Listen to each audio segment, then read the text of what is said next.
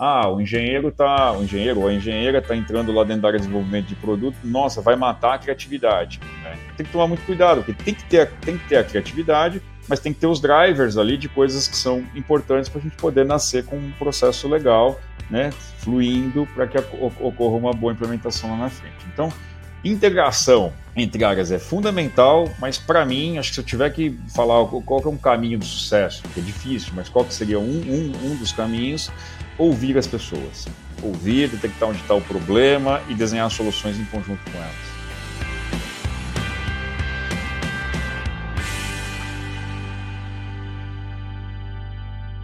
Olá, amigos do Capital Projects Podcast. Eu sou o André Schoma e estou aqui para mais uma conversa aberta sobre os desafios da gestão de projetos de capital. Hoje, começando a nossa quarta temporada, o episódio 130 aqui do nosso canal. Passamos de dois anos e meio de vida e aí, partindo para uma temporada nova, vocês vão notar que a nossa identidade visual vai mudar um pouquinho e muitas novidades vêm por aí. E hoje nós vamos falar mais uma vez sobre Lean Construction, a construção enxuta, que vem crescendo a sua aplicação nas mais variadas obras no nosso país. E para essa conversa, eu tenho o prazer de receber aqui o Wilton Olivieri, que já esteve aqui no episódio 72, mais de um ano atrás, e foi uma daquelas conversas que, quando terminou, a gente já falou assim: olha, precisamos fazer de novo. Demorou um pouquinho, mas o Wilton voltou aqui para conversar com a gente, a gente se aprofundar mais ainda na aplicação do Lean Construction.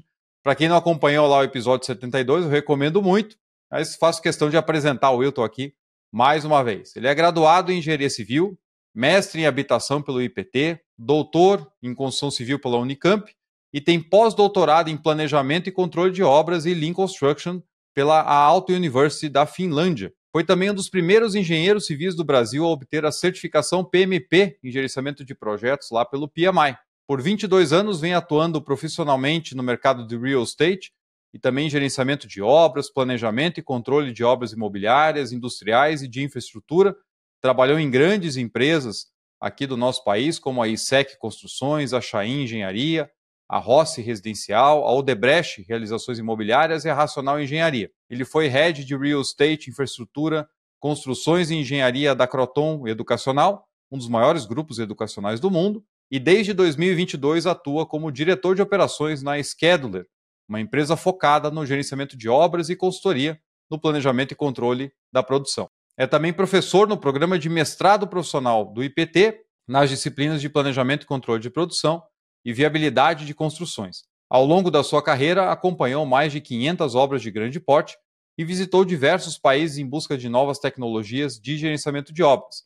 Atua com Lean Construction desde 2003, tem cerca de 25 publicações nacionais e internacionais sobre planejamento, controle e produção de obras. Hilton, Seja bem-vindo mais uma vez ao Capital Projects Podcast. É um prazer receber você aqui de novo. Olá, André. Muito obrigado, cara. Eu que agradeço mais uma vez pelo convite. É um prazer enorme estar aqui. Eu queria começar dando os parabéns aí pelos dois anos e meio do canal. Episódio 130, muito legal. Converso com muitas pessoas quando eu apresento o canal, apresento a, a, as iniciativas que você traz, as entrevistas. A, a turma acha de altíssima qualidade. Então, parabéns a gente sabe que é um, que é um desafio enorme, né? Manter um canal assim, com essa qualidade por tanto tempo. E é muito legal. Eu espero que você continue por muito tempo ainda, que isso ajuda demais a nossa comunidade, viu? Ah, muito obrigado. E você é parte dessa história, né? Já está agora participando aqui pela segunda vez. E eu já vou avisando que da terceira em diante eu começo a mandar uns boletinhos aí também para né?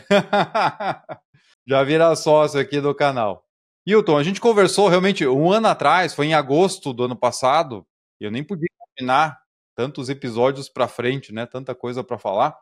E você já trazia toda essa bagagem, não só de trabalhar com grandes projetos imobiliários no Brasil, mas também toda a tua parte de pesquisa, os estudos fora, os benchmarkings de métodos construtivos, planejamento e controle.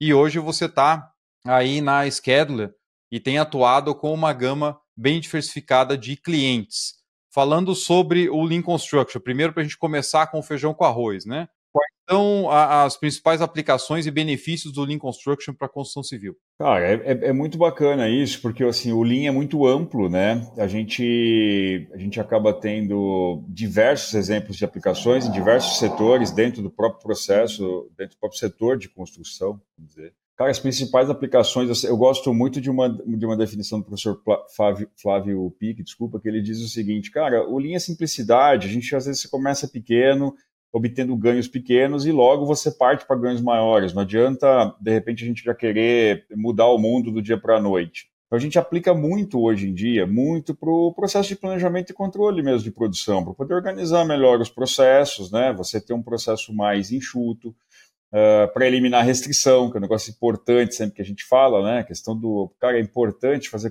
cronograma, fazer plano, fazer planejamento, é óbvio que é. Mas se eu não criar condições no meio do caminho para garantir que aquilo flua, né, que o processo flua, não vai ter muito o efeito desejado. Então, uh, um, outro, um, outro, ponto importante, cara, é a própria questão da, da, da racionalização no, nos canteiros de obra, questão de industrialização, de pré-fabricação. Está tudo muito inerente, né, o processo do Lean. Quando a gente fala para criar fluxo de trabalho, eliminar desperdícios, a gente precisa melhorar os processos também. Eu acho que as principais aplicações que a gente tem visto hoje aqui é começar pela, pela porta do planejamento e controle de obras. Né? Acho que é, é, é por onde as, as empresas, construtoras assim têm, têm atuado. E é onde você centraliza a informação, é onde de fato você consegue enxergar a sequência de atividades, de tarefas que você vai ter na obra, e ali começa a mexer os, o, né, ajustar o sequenciamento para deixar a produção realmente fluir, né? E, e, não só, além disso, obviamente, tem toda aquela questão de você já pensar no seu planejamento, já pensar na execução da obra com o processo Lean, né? Que é bastante diferente do planejamento tradicional, né? Eu já começo a pensar nos locais, né? Ao invés de eu pensar nas tarefas já começa a envolver as pessoas, ao invés de fazer planos, cronogramas prontos para poder é, simplesmente dizer para a equipe o que precisa ser feito, né? Então é, uma, é um processo muito legal. E outra coisa que chama muita atenção do Lean é a questão da simplicidade mesmo, né, cara? Você não precisa de grandes ferramentas, você não precisa de grandes investimentos, né? Basta ter boa vontade, que as pessoas estejam comprometidas no fazer, que a alta liderança, obviamente, patrocine, o, patrocine esse, esse processo, e ferramentas super simples, né, para poder, poder desenvolver o trabalho. Super simples, mas com grande impacto né, no, no resultado final, isso que é bacana. Exatamente, exatamente. E em que tipos de projeto você tem trabalhado recentemente? Cara, tenho ao longo da minha ao longo da minha vida profissional eu atuei nos mais diversos tipos de projetos, né? Desde lá, shopping center, é, indústria petroquímica, real estate, né? Com muitas muitas coisas também. Atuei muito no segmento também educacional, né? Que é um que é um segmento obviamente muito grande aqui no nosso no nosso país. Uh, recentemente, que eu tenho atuado mais, são em projetos imobiliários, né, grandes projetos imobiliários, principalmente da parte residencial e comercial, e tenho atuado também em projetos industriais, né, às vezes para alguns, alguns clientes, com alguns processos específicos, principalmente é, retrofits, novas construções de, de projetos dentro de ambientes industriais. Mas é, eu ainda percebo que a maior parte das, da, das construtoras, incorporadoras, enfim, o caminho de entrada, né, porta de entrada do Lean ainda é nessa parte imobiliária. Tem, uma, tem um mito, né, um, um paradigma de que o Lean não serve para qualquer tipo de obra, né, que ele se aplica muito mais para obras com alto grau de repetição, né, Hoje, hoje em dia, é, ainda hoje em dia, a gente escuta muito sobre, sobre isso, né? Ah, isso dá certo muito mais, sei lá, em obras onde é residencial, que você tem vários apartamentos, vários pavimentos repetitivos e tal. Mas a gente tem N casos já aplicados né, em diversos tipos de projetos, quer seja no Brasil ou em outros países, então tem sido uma surpresa agradável. O pessoal da indústria, né, obras mais industriais e infraestrutura, também tem olhado para esse viés do Lean é, e incentivado e patrocinado a implementação né, desse processo. Bacana. E quando a demanda chega em relação à consciência de mercado, assim, as pessoas já estão te procurando justamente querendo se aperfeiçoar no Lean, ou a demanda vem através de outras dores que quando você chega lá, diz, não, peraí, a gente consegue é, ampliar esse leque e mexer um pouco mais na, na sua cadeia ou nos seus processos, né? Como é que as empresas têm chego a gente já está num nível de, de conscientização que as empresas olham e falam, não, é isso aqui que eu quero. Ou vem muito mais pela dor da falta de planejamento? Olha, eu, eu, te falo que é talvez metade metade, tá? Tem várias pessoas já conscientes dessa necessidade, né, é, de, de, melhorar o processo, de, de gerar fluxo para as coisas, tanto para a produção quanto para as equipes. As pessoas estão percebendo o valor e estão vendo que estão perdendo muito recurso ali, muito dinheiro, muito investimento, muito tempo em algumas coisas até que são básicas, né? Então, existem sim essas empresas. Agora, é, tem um outro grande grupo também que é pela dor mesmo, né? É pela questão da falta de planejamento. E aí, quando eu falo planejamento uh, dentro do processo de construção, você sabe bem, uh, não é exatamente só o planejamento da obra, vai muito antes disso, né? Começa lá na fase da compra do terreno ainda, na fase de desenvolvimento do, do da concepção, da viabilidade do projeto, né? eu tenho visto oportunidades muito grandes, assim, da turma melhorar o processo lá atrás, né? Às vezes os projetos nascem sem ser pensados da forma correta e depois não, você não consegue corrigir né, o, o, durante, a sua, durante a construção. Então, eu tenho recomendado muito isso para as empresas, né? Vamos levar o Lean para dentro do projeto, né? Vamos levar o planejamento para dentro do projeto, para esse projeto já nascer tanto do ponto de vista de sistema construtivo melhor pensado, melhor racionalizado, mas também que eu considere as etapas de desenvolvimento daquele projeto lá, lá atrás, né? É o famoso, é o famoso design for flow. Então eu, le, eu levo a etapa de planejamento para o pro projeto. E aí sim as pessoas conseguem perceber mais, mais valor, a gente aplica muito também a questão do conceito do target costing, que eu acho que você já deve ter, ter abordado aqui também, que é, é uma, uma, metodologia diferente de fazer gestão de desenvolvimento e de custos do, do projeto. É um, um sistema muito mais participativo e com resultados assim muito, muito melhores, né? Mas é, quando invariavelmente a gente faz os workshops de implementação dentro, da, dentro das empresas e a gente vai listar todas as, todas as dores, né? Os mais clássicos que aparecem são sempre bah, projetos que chegam atrasados para execução, projetos com falta de é, compatibilidade, baixo nível de industrialização e de racionalização. Isso falando da etapa de projetos. E de construção, né, baixo comprometimento de, de, de empreiteiros, não cumprimento de prazos, estouro de custos e por aí vai. Então, quando a conta não começa a fechar, as empresas começam a ver um pouquinho diferente, né? O que, que eu poderia estar tá fazendo é, para poder melhorar os meus processos, né? E aí o Lean, é, eu gosto muito também, né? Eu sou, eu sou muito fã da metodologia do PMI, do ponto de vista de organizar processo, que também funciona super bem. Mas o Lean é uma ferramenta muito simples, né? Fácil de se implementar quando basta querer fazer e, e, e investir ali, investir tempo, obviamente, naquilo mas com resultados muito, muito bons, né? Então, é, é, fácil perceber que tem valor naquilo, as pessoas começam a se, a se integrar melhor dentro do canteiro de obras, com poucas semanas os processos de planejamento ali de curto prazo, médio prazo, começam a fluir melhor. E aí isso são os famosos remédios para as dores, né, que a gente vai identificando lá na, quando você vai fazer um diagnóstico, por exemplo, antes de, de começar a implementação em si, né? É interessante ver o quanto a integração faz a diferença, de fato. Você construir em conjunto ali com todos os envolvidos, ao invés de vir com uma programação e um design né, já pronto e dizer, olha, implementa, executa. Cara, total, viu, André? Quando a gente tem uma etapa muito importante que a gente chama de diagnóstico, né? E, e é ali que você identifica as dores, porque não tem a receita de bolo pronta, né? Cara, o que, que, são as dores dessa, dessa empresa? Né? O que, que geraria, geraria mais valor para você no primeiro momento, num curto, médio, depois num longo prazo? Né? Isso é super importante, porque se a gente vai com uma receita pronta, não, vamos fazer um cronograma desse jeito, vamos fazer a implementação, você talvez, talvez você não está atendendo a dor daquele cliente no primeiro momento e, de repente, o processo demora para pegar. Né? Então, é, é, muito, é muito importante que as soluções vai, sejam customizadas, né? Vamos dizer assim, dentro, obviamente, dos processos da filosofia, da metodologia do Lean, né? Mas que sejam customizados para cada empresa. Não, não tem uma receita de bolo, né? É. Tem dois temas que você citou que eu queria explorar um pouquinho mais, que eu acho que é uma ótima oportunidade para a gente. Um é o Design for Flow e o outro é o Target Costing. Porque é, eu trabalho com FEL, a gente tem linhas de trabalho com, com Lean Construction e tudo mais, na grande maioria das vezes, quando o cliente busca uma solução de planejamento e tal, o design ele está terminando.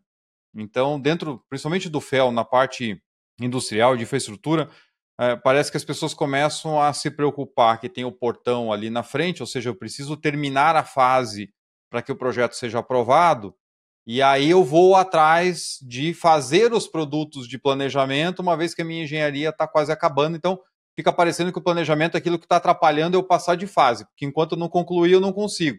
Mas ninguém, ninguém não, mas assim, pouco se discute da questão é, integrada, interdisciplinar, no começo da engenharia ou antes de se contratar engenharia. Parece que o primeiro ponto realmente é, olha, dispara a engenharia, seja conceitual, seja básica, e aí lá na frente depois a gente corre atrás do resto. E você trouxe dois é, temas muito importantes, né? O Design for Flow e o Target Costing. Eu queria é, abordar um pouquinho mais esses temas e da importância da gente trabalhar o design já pensando no resultado que eu quero. Não, perfeito, perfeito. Cara, é, acho que não foi uma ou duas vezes que eu já me deparei com coisas simples do, do, do tipo, eu vou executar, executar uma fundação, começando do lado esquerdo do terreno para a direita, e os projetos que chegam primeiro no canteiro são os do lado direito e não os do lado esquerdo. Por mais absurdo que possa parecer esse exemplo, isso acontece demais, né?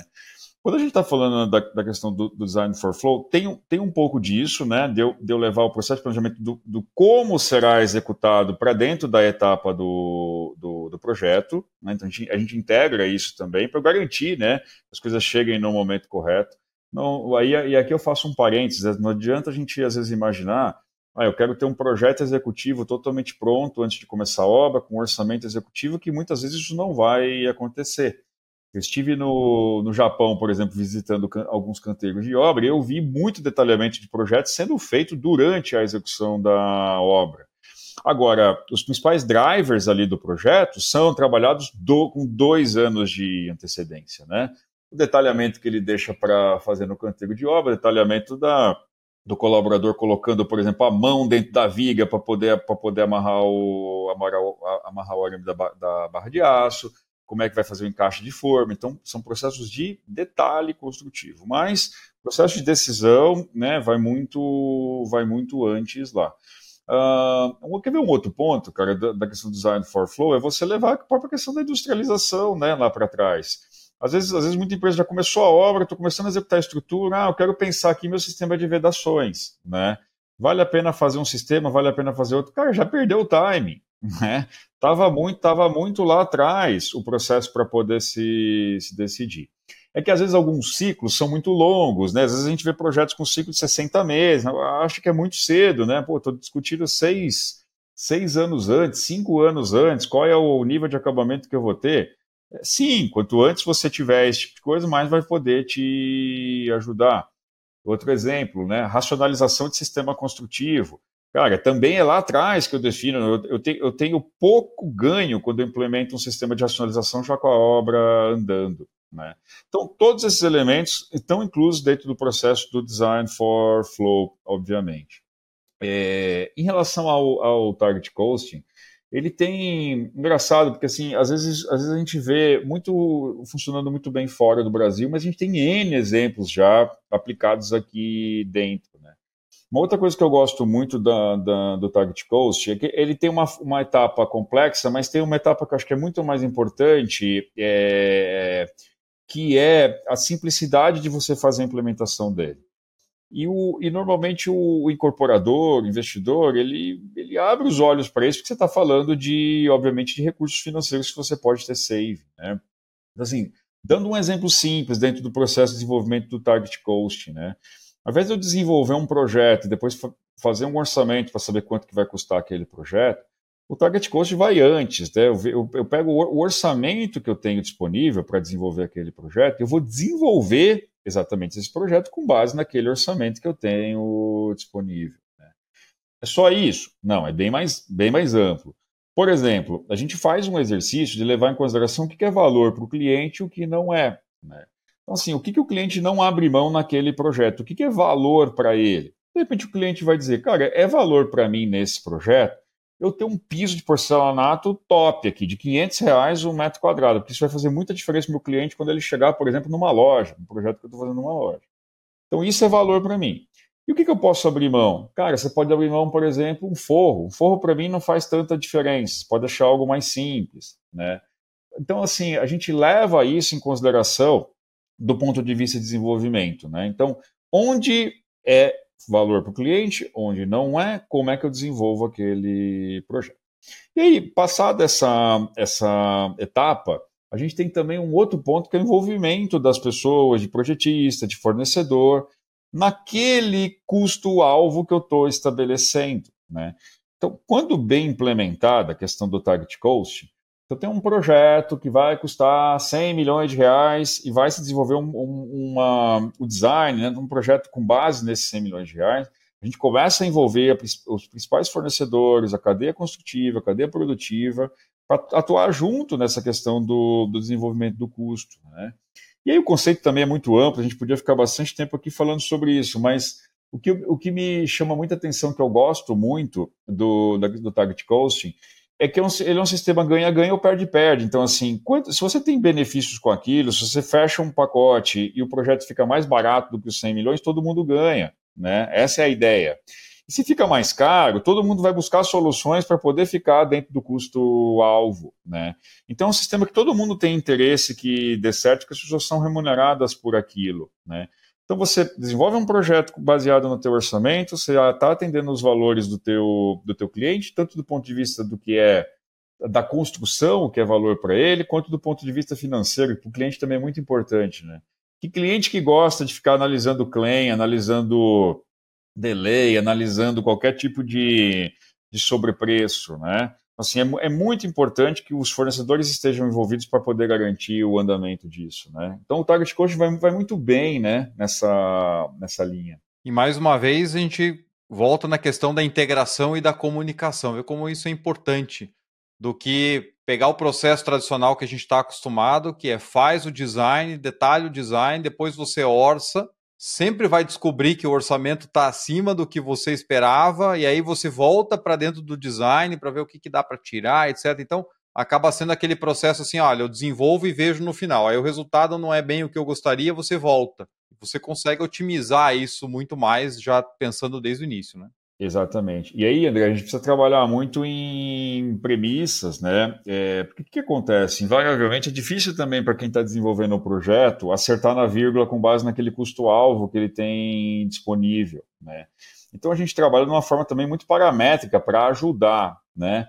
Olha, se você for colocar uma fachada com sistema construtivo X, custa tanto por metro quadrado. Uma fachada um pouco mais, um pouco uma, uma fachada com elementos assim mais caros, mais com outro tipo de sistema construtivo, com, uma geometria ruim e tal, vai custar X mais Y, né? Então a gente passa esses parâmetros também para quem está desenvolvendo, e aí, e aí que é o bacana, porque ele pensa assim: olha, esse produto é importante que tenha uma fachada diferenciada. Então, tudo bem eu gastar 30 reais a mais no metro quadrado da área construída, por exemplo, na fachada, porque ele vai fazer diferença para o meu cliente. Por um outro lado, né, se eu troco um outro sistema construtivo interno, alguma coisa, que eu tenho um saving de tanto. Então, é muito legal e importante que passe esses parâmetros né, para quem está desenvolvendo o projeto, para que ele saiba o que, que ele vai encaixando ali dentro do quebra-cabeça que faça sentido né, para o desenvolvimento daquele projeto. Hilton, e um outro ponto que você comentou anteriormente, que eu acho que é extremamente relevante para a gente discutir aqui, é a questão de que muitas vezes a construtora né, ou o investidor te procura dizendo assim: ah, eu tenho um problema de baixo comprometimento dos meus empreiteiros, etc. Quem lida com obra, principalmente com planejamento e controle, já cansou de ter aquelas discussões de que muitas vezes a visão do contratante é de que eu não preciso planejar de maneira detalhada, eu não preciso me preocupar tanto na factibilidade daqueles planos, claro, desde que não sejam absurdos, porque no final das contas é o empreiteiro que tem que se virar do jeito de fazer, ou ele que sabe, não adianta eu planejar, porque é ele que sabe como vai fazer, é ele que precisa se virar para conseguir a quantidade de mão de obra que eu preciso. Como é que você vê essa questão? Não sei se você tem enfrentado também esse mesmo tipo de problema. A gente fala tanto aqui da integração, de fazer o planejamento conjunto, mas ainda é muito forte no mercado a visão de que eu traço ali o meu objetivo e jogo para o empreiteiro para que ele se resolva. É, é, muito forte, viu, André? É muito forte isso e muito comum, muito comum. te falo que na maior parte dos, dos cases assim que eu vejo ainda tem isso, isso aculturado, né?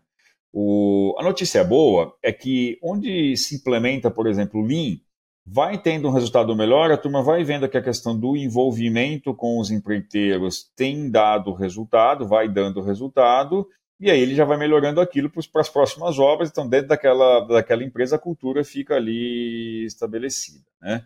É, os próprios empreiteiros, às vezes, no, no, começo de um processo desse, de um Lean, eles ficam talvez com o pé atrás, que falam, nossa, mas como é que vai ser esse negócio? Porque ele já está acostumado, né? Que sempre ele é, ele é, muito cobrado, ele é muito cobrado, a relação de transparência, que é super importante dentro do processo de, da, da implementação do Lean, ela normalmente vai até a página 2, né? A gente sempre fica com, alguma, com algumas folgas ali, então assim, ah, eu vou passar um prazo mais apertado para o meu empreiteiro, porque eu sei que ele pode escorregar, e aí eu já fico com uma margem aqui de gordura e tal. Então acaba tendo uma relação de confiança abalada, né? Vamos dizer.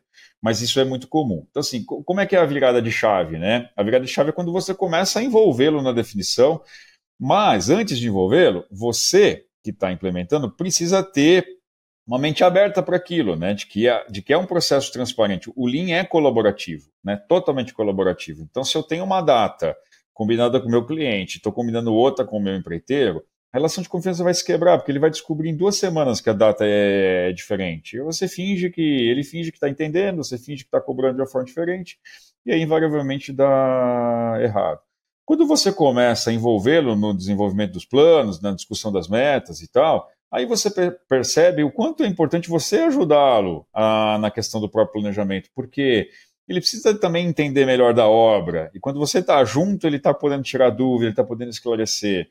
Quando você está reunindo todos os empreiteiros junto ali, e não tem que ser uma sessão só de lavagem de roupa suja, mas tem que ser uma sessão de planejamento, a gente olhar para frente, o todo mundo ser, ser, ser, beneficiado com aquilo, faz muita diferença. Eu me lembro de um, eu me lembro de um case numa obra uh, que, a gente, que a gente implementou na época da, da OR, da Odebrecht Realizações, foi, foi assim bastante emblemático para a gente, porque a gente conseguiu implementar algumas coisas de Lean e algumas coisas de pré-fabricação dentro, do, dentro, da, dentro da obra, que o empreiteiro no começo não acreditava. Né? E aí a gente fez o seguinte, é, cara, faz desse jeito aqui, a gente vai garantir a sua medição. Eu vou garantir a sua receita, tá bom? Então, se der tudo errado, fica tranquilo que você vai receber a tua medição que você teria direito dentro do mês e dentro do período.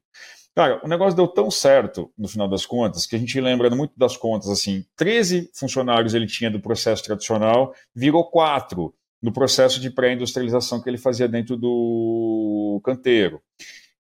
Cara, começou a, a, a, a dar o famoso sorriso de orelha a orelha, porque ele estava ganhando muito mais dinheiro, estava recebendo a mesma medição, obviamente tendo uma, um, um grau de investimento muito menor na mão de obra, né?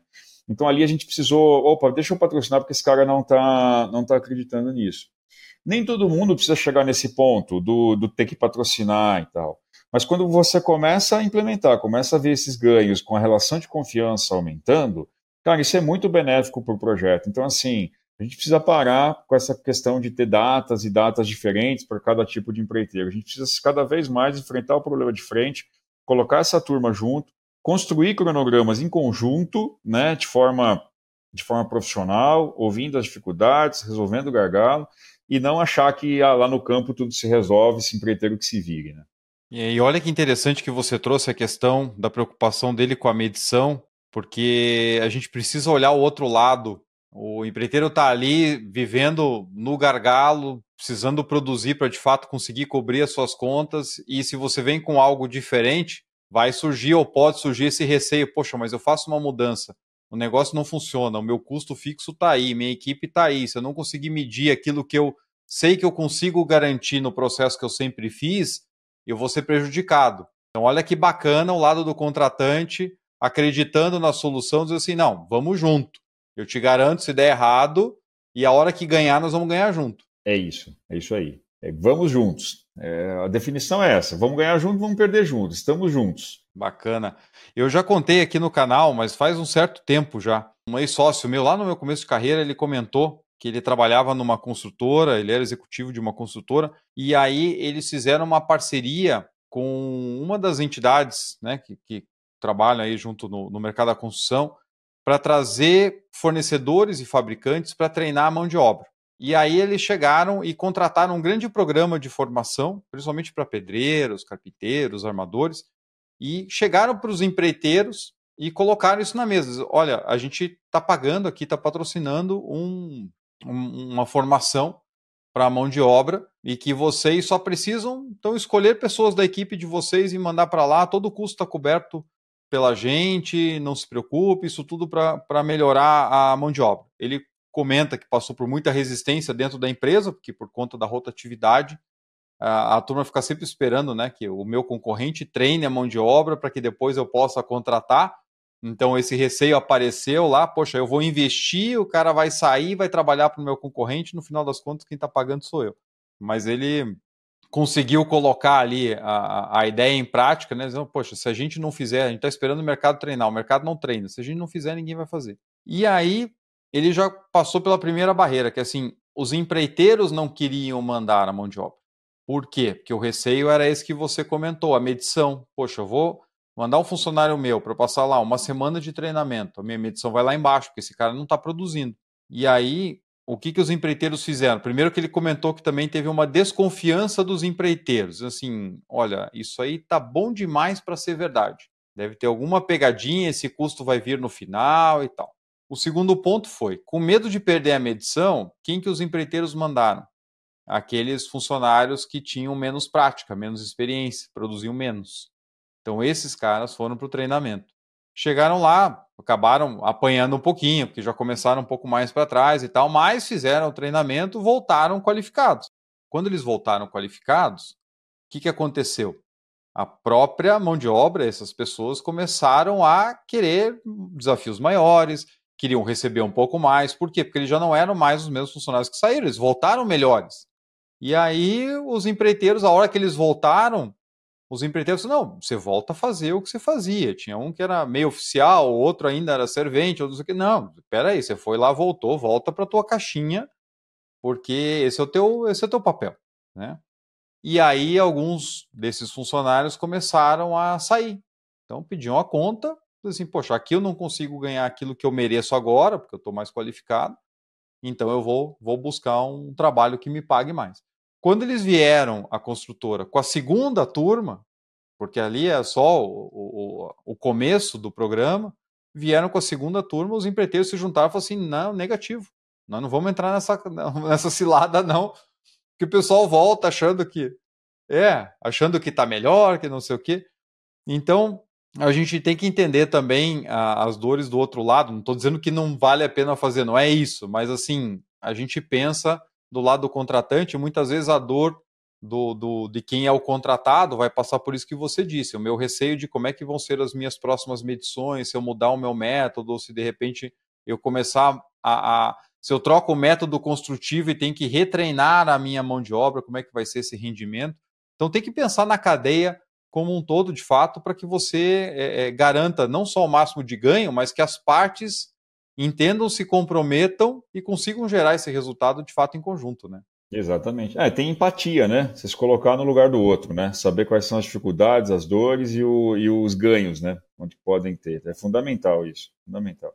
E para os profissionais, Hilton, você é, tem toda uma carreira prática, tem toda uma carreira de também de pesquisa, de desenvolvimento, tem carreira de docente, como é que você encontra esses profissionais quando você começa um trabalho de implantação dentro de uma empresa? Aonde que você vê que tem as maiores oportunidades de desenvolvimento e aonde normalmente os profissionais acabam tendo maiores dificuldades para incorporar um novo método? Cara, a, a, porta de entrada que eu tenho visto, André, é muito pelo departamento, pela área de planejamento né, e controle da, das empresas. Né? É a área que está mais antenada um pouco do ponto de vista de ferramenta, de oportunidade e consegue levar isso para dentro do, dos canteiros para poder pulverizar.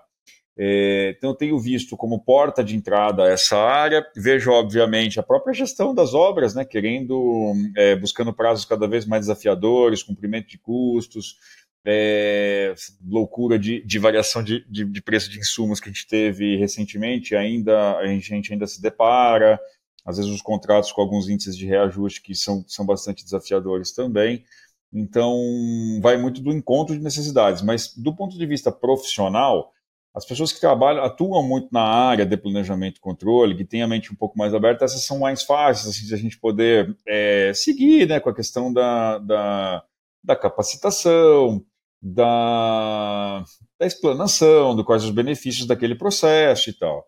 É claro que sempre tem os profissionais que são um pouco mais arraigados, né, aculturados com coisas mais, mais antigas, do famoso eu sempre fiz assim, né, e um pouco reticentes com a questão do, do novo, né.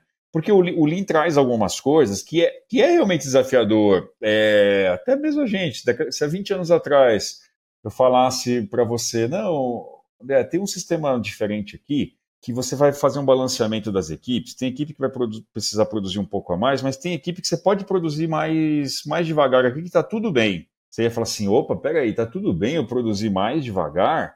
É, para algumas equipes, eu acho que não está tudo bem, não. Né? Eu preciso é produzir, produzir para gerar estoque, para poder criar margem de segurança dentro das obras e tal.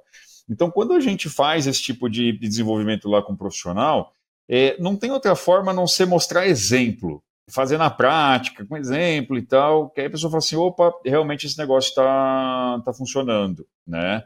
Então, assim, tem, tem isso, né, quebrar, assim, algumas barreiras. Quer ver, quer ver outra barreira, assim, em clássica dos profissionais?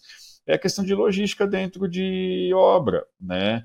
Muitas vezes eu me deparo com é o próprio operador do, do, do, do cremalheira que faz, por exemplo, a programação da distribuição dos materiais. E ele vai meio que ali, vai chegando o material, para onde que leva, ó, leva levar para tal pavimento, aí vem um outro, passa alguma coisa na frente e tal, aí quebrou toda a sequência do que tinha sido pensado, né? E aí, às vezes, a gente fala assim, é, cara, precisa, precisa mudar um pouco isso, a gente precisa planejar o dia, como é que vai funcionar a distribuição dos materiais e tal. Não, não, mas funciona assim há bastante tempo, tá dando tudo, tá dando tudo certo. Então, às vezes a gente se depara assim com, com profissionais que não querem, né, ter essa, enfim, se, se provocar, né, para ter uma mentalidade, mentalidade diferente. Mas eu vejo tem muita gente buscando, né, por curso, por treinamento, por desenvolvimento, por capacitação. Muita gente me chama, às vezes no, no LinkedIn, pedindo dica, é, perguntando as coisas, por onde tem que fazer, ou, né, onde começar, como se especializar. Então eu tenho visto que essa onda que a gente tem vivido hoje aqui do, do, do Lean Construction tem sido bastante benéfica, né? É, é, claro que me preocupa às vezes, porque também tem muita gente falando em Lean, implementação, sem saber o que está falando, né? sem saber o que, o que exatamente está implementando, a gente se depara um pouco com isso, né? Hoje em dia, o cara faz um curso aqui de uma hora, já sai falando que faz Lean e tal. Tudo bem, tem que começar mesmo. Às vezes, às vezes aos poucos ali a pessoa está começando, mas, mas vamos com calma, vamos poder né, fazer implementação, buscar sempre por conhecimento, né, visitar quem está fazendo, visitar quem tem o job, fazer benchmark. Isso é super importante do ponto de vista profissional para o seu desenvolvimento. Né? É, tem o lado positivo da popularização, ou seja, mais e mais profissionais e construtoras e investidores buscando, porque estão vendo a movimentação no mercado, estão vendo em relação a resultados e tudo mais, mas há de se ter cuidado para que você de fato saiba bem onde é que você está se metendo, né? Porque, como você falou, às vezes, quando fica mais popular, fica mais superficial em algumas em algumas áreas, em algumas frentes, e, e tem que saber bem é, aonde, aonde buscar uma fonte confiável. Né? E eu lembro que a gente já conversou lá atrás, no ano passado, quando a gente gravou o, o outro episódio, que tinha profissionais que te procuravam para justamente essa parte de treinamento. E aí, temos novidades aí, um ano e pouquinho depois? Nossa, cara, tem. Naquela, naquela época, né, quando a gente gravou o nosso podcast, você bem lembrou aí, mais de um, um pouquinho mais de um ano, é, eu já tinha essa vontade né, de estar tá, de tá atuando com a, com minha própria consultoria, com a minha própria empresa. Né? E aí, quando, quando a gente começou a empresa, cerca de. também cerca de um ano atrás, foi, foi quase que ali no final do ano, eu queria muito desenvolver algo diferenciado e foquei muito em coisas assim, capacitações, treinamentos mais em company, né, com as próprias, dentro das próprias incorporadoras, das próprias construtoras e tal. E, o, e, os resultados foram muito legais, assim, porque são. A gente começa né, com aquele clássico workshop inicial para poder passar as coisas, depois para poder fazer o desenvolvimento, a implementação em conjunto, começa a ver os benefícios e por aí, e por aí vai. E começou a. Então, a, essa parte do, do, do, workshop é muito gostosa de fazer, porque você começa a ver o resultado ali na hora, né? Do que está acontecendo. Você faz a capacitação e já começa a ter o retorno ali na hora, porque é onde as coisas estão acontecendo, né? Mas muito profissional realmente me procura para pedir assim indicações, né, de, ah, de curso. Eu, eu fazer um parênteses aqui, eu sempre fui um apaixonado por essa área acadêmica também, né, como complemento da vida da vida profissional. Então sempre muito cedo fui fazer mestrado, MBA, doutorado, pós-doutorado e tal. Muita gente me procura antes ainda de falar de planejamento, falar de Lean Construction, pergunta assim, cara, como é que eu desenvolvo minha carreira para poder conseguir agregar, né? Porque, nossa, é muito difícil. Ou eu faço uma coisa ou eu faço outra, né? Como é que consegue fazer as duas ao mesmo tempo? E, obviamente, não é, não é fácil, mas é, tem caminhos aí para seguir. E eu, com o maior prazer, acabo, é, enfim, conversando com, essa, conversando com essas pessoas. Mas, do ponto de vista, assim, de linha e de planejamento, eu sinto sentia muita falta de ter assim algumas coisas assim mais direcionadas né assim para esses para esses profissionais a gente tem hoje, dentro, dentro do nosso programa da empresa, assim, lançando cursos, né, que possa, que possa dar essa oportunidade das pessoas se especializarem em temas direcionados. E alguns deles, inclusive, dão a oportunidade da pessoa conhecer um pouco mais sobre aquele mundo do Lean, do planejamento, e falar, opa, para que lado eu quero me especializar? Mais para cá ou mais para lá? E aí consegue direcionar o seu desenvolvimento desse ponto, né? Então, a gente tem sim atuado nessa questão de cursos hoje em dia, né? Tem no nosso, tem no nosso site lá disponível alguns, e tem também várias é, palestras e eventos que a gente tem programado a fazer aí nos próximos, nos próximos meses para poder disseminar essa cultura, né? E possibilitar para os profissionais que tenham, enfim, que se desenvolvam e tenham sua tenham possibilidades né, de trabalhar de uma forma melhor é, com mais qualidade, mais produtiva no futuro. Excelente, muito bacana. Eu vou deixar, para quem está acompanhando o episódio, eu vou deixar na descrição tanto o perfil do Eu Tô lá no, no LinkedIn, como também o site da empresa, para quem está mais interessado aí pelo tema, poder buscar mais informações. A gente falou da questão dos impactos em obra e como trabalhar a integração entre os profissionais, e você atua também ajudando as empresas a melhorarem os seus processos, como você citou lá no começo, iniciando desde a concepção do empreendimento para que você tenha essa otimização ao longo da cadeia e consiga colher o máximo de fruto pensando no empreendimento como um todo e não só na fase construtiva. Como é que você tem visto isso hoje dentro das empresas? Assim, quais são as maiores dificuldades de você conseguir mudar processos dentro de empresas que já vêm operando normalmente daquela mesma forma ao longo de vários anos ou nos últimos anos e você chega né, precisando melhorar, ganhar velocidade, agilidade nesses fluxos internos, acaba isso acaba mexendo normalmente com vários departamentos, né? É, como é que tem sido esse processo aí pensando para dentro da empresa e como ela incorpora isso no seu, no seu dia a dia e consegue multiplicar essas práticas pela sua carteira de projetos? Isso é muito, isso é muito importante e relevante a gente, a gente abordar. Né?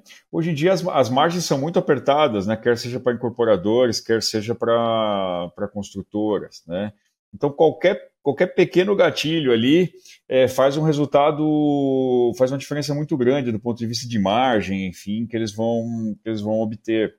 E aí é importante ter essa integração de todos os departamentos, como você disse, né? É, não é, não é obviamente um caminho fácil. Depende muito como as pessoas estão recebendo aquilo, né? Aquela implementação do processo. Então tem uma etapa anterior aí que é preparar a mente das pessoas com exemplos, dar, dar a palavra para as pessoas para que eles possam trazer quais são as dificuldades. E aí você abordar soluções, pensar na implementação disso com base nessas dificuldades que você que você capturou ali. Então, assim, para mim é fundamental fazer um processo de, de mapeamento, né? A gente faz o famoso diagnóstico. Então, eu faço questão de ir lá, eu converso com todas as áreas da empresa, converso com o pessoal das obras, visito as obras, ando nas obras para poder ver como que as coisas estão fluindo, para dar muita assim, é, muita qualidade na informação que a gente está recebendo para tentar capturar onde exatamente está o problema. Né? Invariavelmente são os mesmos, né? São muito ou são muito parecidos assim de uma empresa para de uma empresa para outra. Mas aí o que, que acontece? Quando as pessoas é, são envolvidas e falam sobre aquele problema ou sobre os processos, enfim, sobre as suas dificuldades, e você desenha um processo que vá trabalhar naquilo, e a gente começa a fazer a implementação e começa a dar resultado, o nível de, o grau de confiança aumenta bastante, né? Então, o grau de desconfiança é muito grande no início, vai diminuindo e aí o, o processo ao contrário, reverso acontece, né? O grau de confiança vai, vai aumentando. Então, não adianta também a gente passar por apenas uma área. Não, vamos fazer a implementação em uma obra sem a gente olhar para as áreas de projeto, olhar para as áreas de suprimentos, olhar para a área de segurança, para a área de qualidade e por todas as outras, né? Então, assim, é fundamental que haja essa integração para todo mundo ter o benefício. Então, um exemplo, pessoal de incorporação, quando a gente vai lá tratar, por exemplo, a questão do target coach, desenvolvimento de projeto, é muito legal, assim, muito importante para eles que estejam nesse conceito para já nascer daquela forma. Quando a gente fala para a área de engenharia, entrar muito mais no processo ali de desenvolvimento de produto, que é algo que a gente briga anos e anos e anos, né? Faz muita diferença, né? Não está querendo e a gente tem que tomar cuidado que não é assim.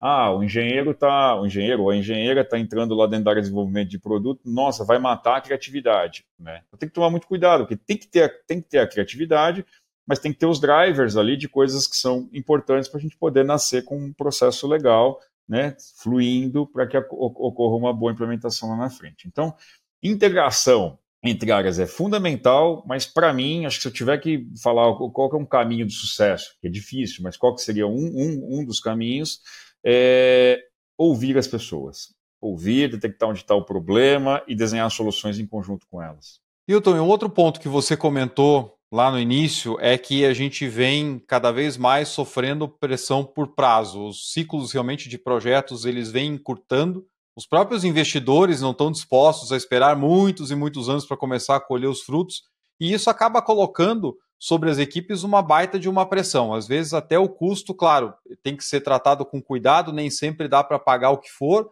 mas a questão do prazo é meio que padrão. Todo empreendimento que eu chego, a equipe se sente super pressionada em relação ao prazo de execução, ou ciclo de vida do, do projeto, desde a sua concepção até a, a entrega final para o cliente. Como é que você tem visto isso e como é que o Lean consegue ajudar as empresas e profissionais pensando em ciclos mais curtos de projetos?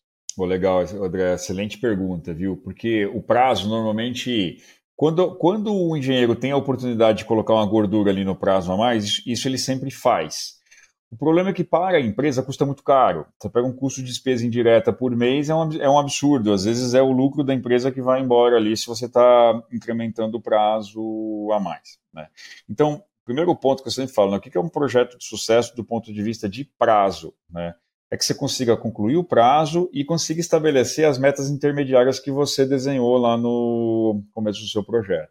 Porque também não adianta eu cumprir o prazo mas foi com emoção o projeto inteiro, desgastou a equipe, foi um transtorno, né?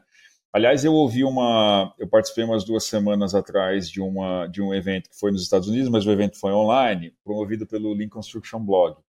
E eu, eu, eu, eu me interessei muito. Teve um, um diretor de contratos de uma construtora nos Estados Unidos e ele estava falando muito de qualidade de vida, né? E aí eu comecei a ouvir ele falar e pensei assim, nossa, mas o que isso tem a ver com a questão do Lean Construction? O que tem a ver com a questão dos prazos, né? E ele estava comentando que ele, o pai dele era construtor e vivia fora de casa, vivia estressado, né? Sempre varava à noite e tal. E ele falou assim, cara, eu tive uma infância complicada porque meu pai nunca estava nunca tava presente. Ele falou assim, e hoje eu vejo a mudança que eu, eu impacto na vida das minhas pessoas aqui, dos meus colaboradores eu proporciono muito mais qualidade de vida para eles. Então, ele tem, tem, tem tempo para ficar com a família, né? tem tempo para fazer coisas que importam na vida dele, ele está trabalhando num formato muito menos estressante. Com base no quê? Com base na filosofia do Lean. Então, assim, é milagre? Não é. Mas quando eu começo a organizar as coisas, quando eu começo a envolver as pessoas, quando eu começo a trazer transparência para o pro projeto, eu começo a ter isso né, muito mais inerente. O negócio começa a fluir muito, muito melhor. Né? Então, assim, para mim, do ponto de vista de prazo, além da gente cumprir essas diretrizes aí intermediárias, a gente trabalhar muito para cumpri-los, né, para cumprir os prazos, volto na questão da integração das pessoas, né, a gente poder desenhar as coisas em conjunto, porque aí todo mundo está comprometido com aquilo, está todo mundo pensando em soluções em conjunto, e, invariavelmente, a gente tem visto oportunidade de redução de prazos, inclusive, quando a gente começa a deixar o processo muito mais transparente. A velha e boa linha de balanço, né, tão antiga, que ajuda muito a gente a visualizar esse tipo de oportunidade dentro de um, dentro de um planejamento, essa é uma coisa muito legal, porque tem, tem se popularizado cada vez mais aqui no, no Brasil, ferramentas recentes que estão, proporcionando que a gente tenha essa, essa leitura mais, mais fácil, né? Então, isso, isso tem ajudado na própria, na própria gestão. Garante o sucesso? Não, obviamente que não. De novo, não adianta ter um planejamento muito bom você não tem um processo de controle também muito bem estabelecido junto com, a, junto com as pessoas. Mas eu tenho visto isso, tá? Às vezes a gente tem desenhado alguns processos onde a gente tem obtido redução de prazos, quando não consegue pelo menos o cumprimento desses prazos, através da implementação do Lean. Coisas que, através do sistema tradicional, a gente não conseguiria ver, né? porque os, as ferramentas, os formatos de cronograma não são muito voltados para isso, né? Para você conseguir ver ao longo do tempo. Tá? Ele é muito mais, são muito mais voltados para a gestão de contrato do que exatamente para você conseguir gerar fluxo, eliminar desperdícios dentro de um projeto de construção, né? Então, a grande virada de chave é a gente não olhar só o prazo lá no final, a gente trabalhar nos meios, né? Pô, vamos gerar fluxo para as atividades, vamos remover as exceções, vamos resolver os problemas inerentes para garantir que quando uma atividade comece, ela se desempenhe da forma que eu, que eu planejei, sem gargalos, porque vai ser benéfico para todo mundo, né? O empreiteiro vai produzir melhor, vai ganhar mais dinheiro, a equipe da obra vai estar tá mais tranquila, é, entre aspas aqui, mas vai estar tá mais tranquila na condição do projeto. Então, transparência, eliminar desperdício, trabalhar fluxo, são assim, é, é, é um pouquinho da receita de bolo, né, para a gente conseguir ter resultados melhores do ponto de vista de cumprimento ou até de redução de prazos de obra. É, isso traz resultados realmente impressionantes. Mais uma vez a gente volta na questão da integração, de fato, porque aí eu consigo pegar o melhor de cada um, as melhores ideias, o máximo da experiência, porque as pessoas contribuem para o processo e não ficam naquela assim, olha, então você vai pegar aqui o cronograma que eu estou te passando como contratante e se vira para cumprir, por mais inexequível que aquilo seja. E eu lembrei aqui de uma, de uma conversa que eu tive com, com o antigo CEO meu, onde eu estava tentando discutir algumas restrições que a gente via claramente como contratantes que poderiam acontecer no projeto e tentando é, desenhar um, uma, um acordo melhor, ou seja, dentro da minha definição, tanto do escopo como da estratégia de execução que a gente ia passar no processo de contratação, a gente conseguir ver pontos aonde a pressão sobre o contratado seria menor, seja por uma, né, uma alteração do próprio fluxo de serviço ou até por uma ampliação de prazo pequena para poder realmente gerar o fôlego ali para que as coisas fluíssem bem. E aí o ponto né, do meu CEO foi assim: você está trabalhando para quem? Você está vindo aqui para defender o empreiteiro, né? Eu falei assim, não estou defendendo o empreiteiro, estou defendendo o projeto. Se a gente como contratante já enxerga que vai ser difícil para ele garantir aquilo que a gente está exigindo, do lado dele ele vai enxergar isso como risco, vai colocar no seu custo um colchão para isso, ou uma gordura para poder cobrir qualquer coisa que lá na frente venha acontecer, e ainda vai é, se preocupar em se armar de documentação com os claims, como você comentou também lá no começo, porque ele está vendo que para ele aquilo vai ser arriscado e aonde ele tiver a chance de devolver a culpa e jogar para a gente, ele vai fazer. Então, estou tentando melhorar a visão do projeto e não estou trabalhando para ele, né? Estou trabalhando para o projeto, mas é difícil quebrar isso às vezes. É, é muito difícil. É claro que há, há, empreiteiros e empreiteiros também, né? Tem aqueles que têm realmente a intenção de a má intenção, né? Mas eu te falo que acho que a grande, a grande maioria é, quer fazer um bom trabalho, quer seguir premissas, quer ganhar o seu dinheiro honesto. E tem um outro ponto, né, gente fala também tanto de, tanto de empreiteiro, eu tenho me deparado com algumas construtoras que têm trabalhado com mão de obra própria, né? e com, resu com resultados bons, com resultados bons. A gente sempre teve aquele, não sei, pelo, aquele, aquela, aquela premissa, aquele paradigma que era muito difícil né, de, de, fazer gestão de mão de obra, mas alguns têm trabalhado bem com isso e têm melhorado, inclusive questão de produtividade, de qualidade de serviço, então é algo também se, a, a, se pensar. Né? Bom, bom. Bom saber porque é um movimento contrário do que aconteceu tantas décadas atrás, onde não, eu passo essa responsabilidade para os subcontratados e eles é que são responsáveis por conseguir mão de obra boa, né, com boa produtividade, conseguir um fluxo de obras para conseguir manter esses funcionários empregados. Então a gente meio que jogou o problema para outro lado. E depois eu dei muito treinamento já de gestão de contratos com empreiteiros e, e no começo era sempre a conversa assim: ah, mas o empreiteiro é ruim, a mão de obra do empreiteiro é ruim e tal. Mas peraí, o que, que vocês estão fazendo é, para poder melhorar isso? A gente terceirizou o problema, daquilo que a gente precisa de maneira mais importante para gerar o, o, trabalho e a qualidade do produto que eu estou entregando. Então não dá para a gente só terceirizar, né? Muito bom. Hilton, conversa mais uma vez está muito boa, né? Não é à toa que a gente está aqui gravando um segundo episódio aí. Tá certo que demorou um pouquinho, mas a vontade sempre é continuar mais, porque é uma verdadeira aula aqui muito, muito legal poder, poder aprender mais ainda contigo. E eu sempre peço para os nossos convidados que deixem dicas finais aí para os nossos ouvintes, o profissional que quer se especializar mais no tema, que quer conhecer mais, que quer começar a mudar a maneira com que ele faz seus projetos. E você tem, mais uma vez, tanta experiência prática passando por grandes empreendimentos das mais diversas indústrias, tem experiências de benchmarkings externos, tem toda a carreira de docente também. Então, o que, que você junta e deixa para o nosso público aí como dicas finais para a gente encerrar o episódio? Bom, André, é, eu fiz até no link que você vai deixar aí para o pessoal, eu fiz um, eu fiz um e-book agora no começo do ano com algumas dicas para as pessoas que querem iniciar nessa carreira, focada mais na questão de planejamento, controle de construction, quais seriam assim os caminhos a seguir. Resumindo rapidamente, assim, para quem quer iniciar na área, eu acho que tem toda uma questão de ter, ter, agregar um pouco de conhecimento técnico de obra, que eu sempre recomendo, né, cara? Pé no barro lá um pouco, para você aprender um pouco ali na prática as coisas como estão funcionando. Depois você decide a questão da carreira, se fica mais, vamos dizer, para o escritório, fica mais voltado para o lado da, da obra. Mas que é muito importante ter o conhecimento do canteiro, ter o conhecimento técnico para ser um bom planejador ou ser um bom, bom implementador de Lean. Né? Então, você viver a, viver a experiência. Então, isso, isso eu acho importante. Acho que o segundo ponto é se capacitar, né? Sempre, sempre. Ser um eterno, um eterno aprendiz. E aí, para capacitação, cara, basta usar a criatividade, o bom senso, nem sempre você precisa de grandes recursos para se capacitar, tá cheio de vídeos legais para assistir, tá cheio de livro bom, um monte de cursos aí também, também disponível, pós-graduação, mestrado, doutorado, às vezes, de, às vezes em, em, universidade pública, que dá a oportunidade de você fazer sem, sem grandes investimentos. Então, assim, minha recomendação é sempre assim, que seja um eterno estudante, né, um eterno aprendiz, e aprenda muito assim na, na, na prática, de forma que quando você vai acoplando a teoria, você vai falando, ah, é para isso que serve, ah, é assim que eu vou mudar aqui o processo, isso vai te ajudar demais a ter mais confiança naquilo é, e ser um melhor, um melhor profissional também, né?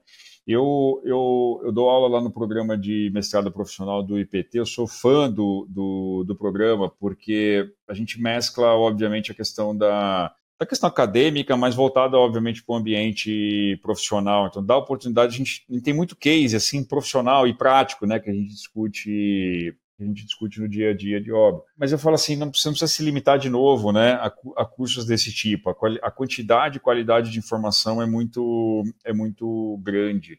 Mas assim, cara, eu deixo o espaço aberto, que fico, fico à disposição. Se alguém quiser me procurar para perguntar alguma dica, qualquer coisa, pô, é sempre com o maior prazer que eu, que eu atendo as pessoas para a gente poder trocar informação mesmo, porque você falou aqui da questão do, do está sendo um aprendizado para você, para mim enorme também, é sempre muito legal quando eu venho aqui, toda aula, você sabe muito bem, a gente aprende muito também quando a gente está ali tratando de algum tema, aprendo muito com os meus alunos, aprendo com você, aprendo sempre que eu estou fazendo qualquer tipo de imersão, qualquer tipo de curso e por aí vai.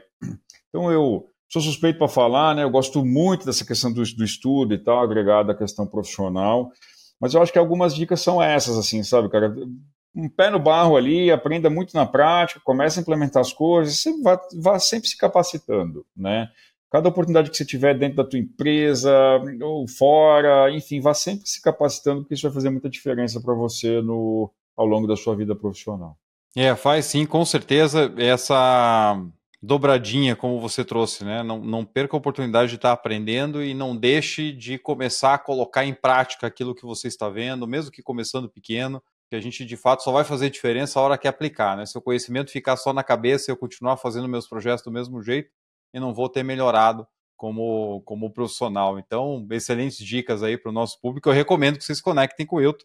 Não deixe de, de procurar ele, que ele com certeza vai ter um maior prazer para atender vocês. Hilton, mais uma vez, muito obrigado pela segunda participação aqui no Capital Projects Podcast. Foi excelente mais uma vez. Eu que agradeço, viu, André? Obrigado mesmo, mais uma vez aí pelo convite. E, de novo, muito sucesso aí para o canal, que continue aí por muitos anos, para poder fazer, é, trazer discussões assim relevantes, temas assim muito legais para a nossa comunidade, tá? Então, parabéns aí, obrigado mais uma vez pelo convite, cara. Abração. Ah, eu que agradeço, foi um prazer Olha só, pessoal, quanta coisa bacana que a gente falou e como faz a diferença a gente buscar a integração e a boa comunicação entre as várias partes envolvidas, desde a concepção do projeto. Então, a visão do investidor, a visão do construtor, a visão de produto, a visão de fluxo, cadeia de fornecimento. Quanto mais eu conseguir tratar isso desde cedo no meu projeto e com as pessoas ali seguindo o mesmo objetivo comum, maiores os ganhos que eu vou ter ao longo da cadeia.